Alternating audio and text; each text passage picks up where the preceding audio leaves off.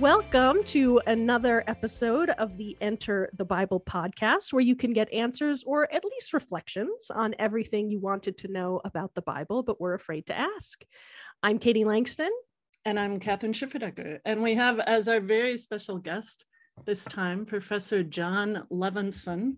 Uh, he is the Albert List Professor of Jewish Studies at Harvard University. Uh, and my own teacher, um, Professor Levenson, uh, was very, graciously uh, was my advisor in my doctoral studies at Harvard, and uh, I just have great, great admiration uh, for him. Uh, he has written widely on lots of different topics. on his latest book is on the love of God. He's written on resurrection. He's written on law and covenant and the legacy of Abraham in a book called Inheriting Abraham. Uh, he is the author of countless essays and chapters and articles in various uh, academic journals, uh, and he has been long active in Jewish Christian dialogue. I'm going to hold up a few books that he uh, has written that I just happen to have in my office Resurrection and the Restoration of Israel, The Ultimate Victory of the God of Life. Uh, and the death and resurrection of the beloved Son, that transformation of child sacrifice in Judaism and Christianity, uh, and creation and the persistence of evil, the Jewish drama of divine omnipotence. That's just a few of the many books he's written. I would highly recommend you go to Amazon and check out uh, all of them uh, and ones that I haven't mentioned. So welcome, Professor Levenson. Uh, so glad that you uh, joined us today. Thank you very much. It's an honor to be here. Good. Thank you for the invitation. Well, good to have you. Uh, we wanted to ask or talk about a, a topic uh, that has to do with Christian Jewish relations, uh, um, particularly um, the practice of Christians reading what Christians call the Old Testament, what, what Jews call the Tanakh, uh, what scholars call the Hebrew Bible. Uh, is the practice of Christians reading the Hebrew Bible a case of reading someone else's mail? Uh, is it, can we ethically read uh, these Hebrew scriptures? Well, that's a complicated question, but a very important and intelligent question. I would say all modern communities are different from biblical Israel. The uh, who the contemporary addressee is of the Hebrew Bible, the group known as the people of Israel, is, is not an empirical question. It's a matter of affirmation. People claim that status as part of a normative claim. It's not self-evident who those are. That ancient Israel, biblical Israel, in that sense doesn't exist today. But what we have are successor communities that make a claim to inherit the status of Israel as defined uh, in the Hebrew Bible. Uh, the church has long claimed uh, to be the, the addressee. The, it's claimed to be the new Israel or the spiritual Israel, uh, uh, as opposed to the old Israel or the carnal Israel, which is the Jewish people, which in many uh, Christian constructions are now dispensable or whose continued existence is even an offense uh, to God. So the church claims to be the, the, new Israel engrafted on to the stock of Abraham, to use uh, Paul's uh, metaphor. Uh, and thus they claim to be the rightful addressee of what the New Testament calls the scriptures, uh, uh, hegraphe, hygraphi in Greek, the scriptures. The only scriptures the New Testament knows is the Old Testament. Right. The notion there's going to be a new Bible, I don't see that in the New Testament itself. Uh, eventually, in the second century, they began to have the pressure to produce a canon, and, and pressures began to develop to get rid of those Jewish scriptures because it represented a different God, supposedly. When that happened, Christians started uh, uh, referring to this as an Old Testament in um, uh, binary opposition or in tandem, whatever, with uh, the New Te- a New Testament. But I think it's important to understand that the, uh, the addressee in the Christian case is not universal humanity. It's not everybody on the face of the globe. It's not everybody descended from, uh, uh, from Noah or everyone descended from Adam. No, it's universal humanity. It's a very distinct subgroup of humanity, a very distinct subgroup, which is the church, that is to say, and again, use Pauline language, the body of Christ, or sometimes you hear in modern discourse, the people of God. Uh, so it makes a specific, particularistic claim. Some people say, well, Christianity is a universal religion and Judaism is a particularistic religion. Both of them have their universal dynamic and both of them have their particularistic dynamic. Christianity, more than Judaism over the millennia, has sought to convert the entire world to bring everybody under the aegis of its own particularism. That's a kind of infinite extension of a particularism. It's not just an affirmation of undifferentiated humanity. Uh, and uh, but both of them have their universal dimensions and their particular and their particular uh, or what do you want to call it tribal uh, dimensions. And each one of them has its own uh, strategies for reading those common scriptures. Uh, in the church, you sometimes had, had uh, the negative oracles, the oracles of judgment, the oracles of punishment applied to the Jews, and the positive oracles applied to themselves, to the church. Not always, but that was a common strategy in, in, in the early church. Uh, but I think it's fair to say it's very hard to make sense of the New Testament or Christianity in general apart from the Old Testament. I think it was the Swiss New Testament scholar Ernst Käsemann who said apocalyptic is the mother of, uh, of Christian theology. Hmm. I don't know if that's true of all Christian theology. It's certainly true. I would say Jewish apocalyptic is the mother of early Christian early Christian theology. And uh, if one were to try to understand early Christian theology apart from the Hebrew Bible, well, good luck. Consider how how often the scriptures, as they call them, are cited, reworked, echoed, or just not cited uh, in the in the, uh, the New Testament. Uh, so uh, that's a particular Christian reading of that common scriptures. Uh, the Jewish people uh, sees itself as Am Yisrael, the people Israel, and thus the addressee of the Bible. The addressee of the Hebrew Bible in the Jewish reading would be the, the Jews. Um, that and this is connected to notions of chosenness, of selection, of singling out. I don't like the Christian term it's often used. Uh, I think it's, it's, a little dangerous. Uh, election Hmm. The problem with uh, election is, I think a lot of Christians, when they hear the term the elect, they think it's those who are saved versus those who are damned. Yeah. Right. Those headed for yeah, heaven versus those headed for perdition. Yeah. Whereas election in the Hebrew Bible and in Judaism generally usually doesn't mean that. It's not focused on questions of salvation. But there is a distinct group, which is the hmm. people of Israel, which is a kind of a natural family with a supernatural vocation. Hmm. And uh, the, uh, in other words, both the natural and then supernatural Jew are part of that overall vocation of the of the Jewish people. And uh, so I think a better term is probably something like uh, chosen, so which you also have in, in, the New Testament. You also have the notion that the church is the chosen people. And a lot of those texts like uh, Exodus 19 and so forth are then reworked to apply right. uh, to the church. Right. And in Judaism, you also have a continuing tradition. It's not just the religion of the Hebrew Bible. Uh, it certainly doesn't read the Hebrew Bible literally very often, as mm-hmm. you, uh, Professor Schifferdecker, remember from the various Midrash courses you suffered through with me, uh, in, all, in all of which you starred. I even had ah. once, I once even had a student, I've ever told you this, I once had a student write on the student evaluation. He was annoyed that when I would ask a grammatical question, uh, I would direct it to this one woman, and he met you, who always knew the answer. What I didn't realize was I didn't always direct it to her. I directed it to her when the others couldn't answer it. I didn't realize that I didn't automatically choose her. I would ask a grammatical question. Nobody would volunteer to answer. People would try to look down their books, you know, sort of not, not uh, indicate that they uh, uh, were vulnerable to a question. And then I would have to say Ms. Schifferdecker, who would 100% of the time get it right. Uh, but that is a bit, that's a digression. I can't remember I was digressing from. But, oh, midrash. There's a yeah. So what is what is midrash? I, I'm guessing some of our listeners won't know what that what that term means. Well, it's not a, like eczema on the abdomen. It's not midrash uh, or midriff rash, uh, uh, and it shouldn't be pronounced midrash.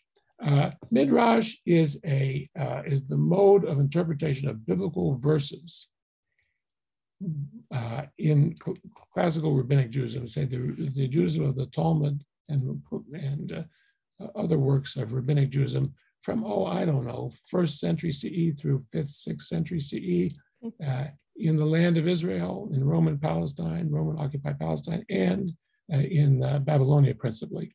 And uh, and it's not it's not plain sense interpretation. It's not plain sense exegesis. Uh, it's not, uh, uh, it's not literal, it's not carnal. It combines, it's a non-contextual associational logic that combines texts from hither and yon in the Hebrew Bible according to the way they sound outwardly, the way it sounds to the ear. it decontextualizes it from the immediate literary context. If it recontextualizes it so as to make uh, a kind of new theological statement. Uh, and you see this all the time in the New Testament, by the way. Sure. Um, uh, the those who only approach the Hebrew Bible through historical criticism will miss this and say, "Oh, you're taking it out of context," missing the fact that it's it's another context and it generates a new context. Mm. So Those it's kind of it's a kind of creative interpretation. I mean, often this, yeah. these midrashim are are really fun to read and yeah, and often very insightful. They're often insightful. They're very usually theologically driven. Yeah, they're yeah. fun to read. They're witty. There's a kind of buoyancy to them. Uh, and they're often stories, right? They'll they'll they'll elaborate on the stories or things that yeah, aren't necessarily yeah. in the text, but that's right. They'll elaborate with the story. They'll fill in the fill in the gaps. Mm-hmm. The gaps in the Bible generate uh, uh, these midrashim. In other words, uh, what is Abraham thinking when he's on the way to sacrifice his son? What interactions have? Why does his son suddenly ask, "Hey, where's the uh, sheep for this for the sacrifice?" Uh, what made him suddenly ask that? Well, they have this whole situation where a demon figure, a demonic, satanic type figure, tries to persuade uh, Isaac and eventually Abraham to back down from this act mm. of sacrifice. And it's be- and so they have a whole narrative, as you say, a whole narrative that um, that fills in that gap because the Hebrew biblical narrative is so gapped, it's so yeah. terse, so yeah. spare. It calls forth these these elaborations. So what I'm trying to make is that, uh, as I see it, Judaism and Christianity are two uh, sister communities that hmm. are are uh, appropriating a common scripture in ways that, in some ways, are parallel, in some ways, are antithetical. Uh, neither of which is plain sense literalistic exegesis. Neither of which is engaging in historical criticism, mm. and uh, uh, these are again uh, normative normative claims that are made that you can't just empirically determine well to whom is this addressed? So are christians reading someone else's mail? Well all moderns are reading someone else's mail. The question is what's the strategy of appropriation? How do we what do we build? What's the link we build to ourselves and antiquity? Or what's the chain of tradition we recognize as linking us to antiquity so that we do have some claim on other people's other people's mails. In other words, as I see it, both these communities need to to, to recognize the existence of the other one right. and its modes of interpretation. You don't have to accept them. I'm not pleading for religious relativism. I'm okay, you're okay, that sort of thing, or the kind of interfaith dialogue that's encapsulated in the hyphen and the word interfaith, or limited to the hyphen and the word interfaith. Mm. Uh, that's not that's not what I'm calling for. But I, I think the degree to which they have their own interpretive procedures is key to figuring out are you reading someone else's mail? In what sense is it your own mail? Yeah, that's really that's really helpful, Professor Levenson. I I'm thinking I, I want to go back to what you said just a few minutes ago about Christianity and, and Judaism as a kind of sister, kind of siblings, sisters. Because I remember hearing you say that at Harvard when I was a graduate student, and who knew it, all the answers. It real what's that? I said when you were a student who knew all the answers. no, no, no. Um, and it struck me because I think before that, and I think probably some of our listeners think this too, that you know that Jews are directly descended from ancient Israel or equivalent to ancient Israel, right? And that we are kind Christians are kind of the interlopers. I think that's why that's the the sense of the question or how we mm. phrase the question, right? Are we reading someone else's mail? Well, really, the Hebrew scriptures belong to the Jews, and we Christians are just you know kind of interlopers. But what That's you said was no, neither one is ancient Israel. They're both descended from ancient different, Israel. Descended in different ways. I mean, right, right, right. Probably if you do a DNA test, you would find, find most Jews are descended from ancient. Yeah, uh, actually, physically, yeah, yeah. Probably. On the other hand, some Jews are converts. Now, the process of conversion and what makes this Gentile into a Jew, you don't find that in the Hebrew Bible. You find that in Rabbinic Judaism. Mm-hmm. So that's that. What I mean by intermediating tradition that uh, make that mediates and authorizes the normative claim. And yeah, Christians yeah. have an intermediate tradition. It's the whole the whole tradition of the church, yeah. and they claim that baptism involves engrafting them into the line of, of Abraham. So in many ways, baptism for them is a kind of uh, equivalent of circumcision and other uh, uh, conversion rituals of, of Judaism. There isn't some neutral world out there, some neutral standard, neutral principles, which we say, oh, this one's legitimate, that was not legitimate. The, whether you think they're legitimate or not depends on, on the very fundamental affirmations of one's life. Uh, and I don't think one can empirically uh, say. I've heard people say, I remember the late uh, Michael Wyschogrod, who was a Jewish theologian and a personal friend of mine, uh, said that, well, he really thinks he's very, very interested in, in Christianity, very pro Christian in many ways, and wrote uh, an essay in tribute to Karl Barth and so forth, which you rarely find a Jewish thinker doing. Mm-hmm. Uh, but he said, well, let's face it, because we say we try to observe the mitzvot, the commandments of the Torah, which rabbinic tradition uh, enumerates as 613, you'd have to say there's more of a direct line of continuity with Judaism. Well, if the focus is on the Pentateuch, yes. If you assume that the way in which rabbinic tradition, Talmud, exegetes those commandments really is continuous with the commandments themselves, often it doesn't exactly seem that way. Uh, yes. But again, I, I, see that as a normative claim. I don't see this just a, as an obvious empirical claim. If you put the focus on apocalyptic literature, hmm. you put the focus on, I don't know, Enoch literature or, or the book of Daniel or whatever, uh, Ezekiel 38 through 39, you'd have to say an awful lot of Christianity has a kind of keen apocalyptic expectation, which appears from time to time in, in Judaism, and some Jews adhere to any given generation, but it's much, much less uh, prominent in Judaism. Observance of the Torah, observance of the commandments, much more prominent in Judaism. Apocalyptic expectation, expectation, uh, imminent, immediate expectation of uh, resurrection of the dead. Uh, these these are uh, these are I think more alive in in, uh, in uh, Christianity.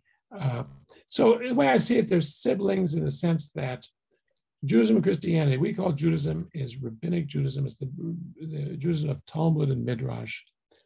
Uh, it emerges out of Second Temple Judaism, Judaism for the last few centuries before the turn of the era. Uh, and uh, so both of these, uh, Christianity and Judaism, emerge as similar responses to similar crises. And they both inherit in different ways the Hebrew Bible and yeah. the, and the, uh, the uh, legacy of Second Temple Judaism. I think it's fair to say, I don't want to overgeneralize here because I certainly know of, of obvious and, and, and uh, striking exceptions. By and large, I think most Christians read the their Old Testament with much with much more distance, and mm. really don't they they generally don't know that they're not that much involved or committed to it. They see it as as past, old in the sense of past. I don't think that was necessarily true in the early church. I think it's true uh, for a lot of Christians today, but there are striking exceptions to that. And most Jews you meet today are really quite secular and mm. know know nothing about the the, the Hebrew Bible and, and, Jewish tradition. I, I, I just want to add. I know we we probably need to wrap up pretty soon, but this the way that we phrase the question, right? Are we reading someone else's mail? I think that's probably more of a, a modern issue, right? That it can we ethically read uh, the Hebrew Bible? Is it is it cultural appropriation? Right. Is it yeah to use a, a yeah modern term yeah is it cultural appropriation well i think I the think... sorry the, i think the older problem you know for centuries before the modern era is what you had mentioned at the beginning of our conversation professor levenson as uh, uh, christians kind of the, uh, the opposite side of the coin uh, thinking that they've displaced jews. Yes. Right? That that it's no longer right? That israel is no longer israel or we're the new the church is the new israel. And we see that in the new testament in some passages. The problem of supersessionism right, right. i think that's the the older problem that's that the older problem also... and it's still around yes, so i think that's, that's very well put i think it's exactly right in terms of cultural appropriation well all cultures appropriate all kinds of things here i mean i mean uh, you go back my family five, six generations ago, nobody spoke English. Am I engaging in cultural appropriation by speaking English or wearing Western clothes or whatever? Right. In other words, uh, uh, if you listen to jazz, I mean, I, I don't know anything about music. I, I, do have an artist's ear for music. I, unfortunately, it's been Van Gogh's. Uh, but, um, but uh, you know, I understand there's a lot of dispute about what the sources of jazz are and the origins of it, and a lot of different communities claim it. But if someone plays it. And, and does that mean they're appropriating? I think culture appropriate. I think the, question is, what's the responsible way to appropriate? Not is it appropriation? Anyone who, who attempts to read anything from the past is mm-hmm. appropriating something that's not obviously distinctly immediately theirs. But you're absolutely right, uh, Katie is 100% right that the, uh, both of you that the deeper issue is uh, the supersessionism. In other words, uh, uh, by what right do the Jews read the Hebrew Bible the way they do, rather than reading it Christologically or typologically or predictively uh, the way it tends to be read by Christians, especially Christians with a keen eschatological expectation, you know, expecting the end time. That's mm-hmm. that's that's the more uh, more difficult question. Well, and uh, that's a whole topic for another podcast, I suppose. But I would just point our, our listeners to um, if you if you're interested in that question of relationship of Judaism and Christianity, to to read Romans uh, chapters nine through eleven, yeah. where Paul, who is himself a Jew, I think this is probably too obvious to say, but you know, Jesus was a Jew. All the early Christians were Jews, including Paul, right? Uh, Paul is wrestling with this question of, you know, what about my people? What, you know, uh, if if if they don't believe Jesus is the Messiah, you know, are they still saved? And he wrestles with this, and he finally comes, and it's it's there's different interpretations of those chapters, but he comes to the conclusion that the gifts and the calling of God are irrevocable right? that God is faithful to Israel, to, to the original Israel, as well as to the church. And he calls for humility, that Christians are uh, just wild olive branches grafted into the root, uh, the, the, the olive tree of Israel. So that yeah. then we, we can't brag, we have to be humble. So I would I would point our listeners to those chapters that because they're yeah. really. I think key. that's right. I think that's right. And uh, I mean, if you think about it, if you think it's based on, we'll use that word election, election, you can't really take credit for election, hmm. right? right?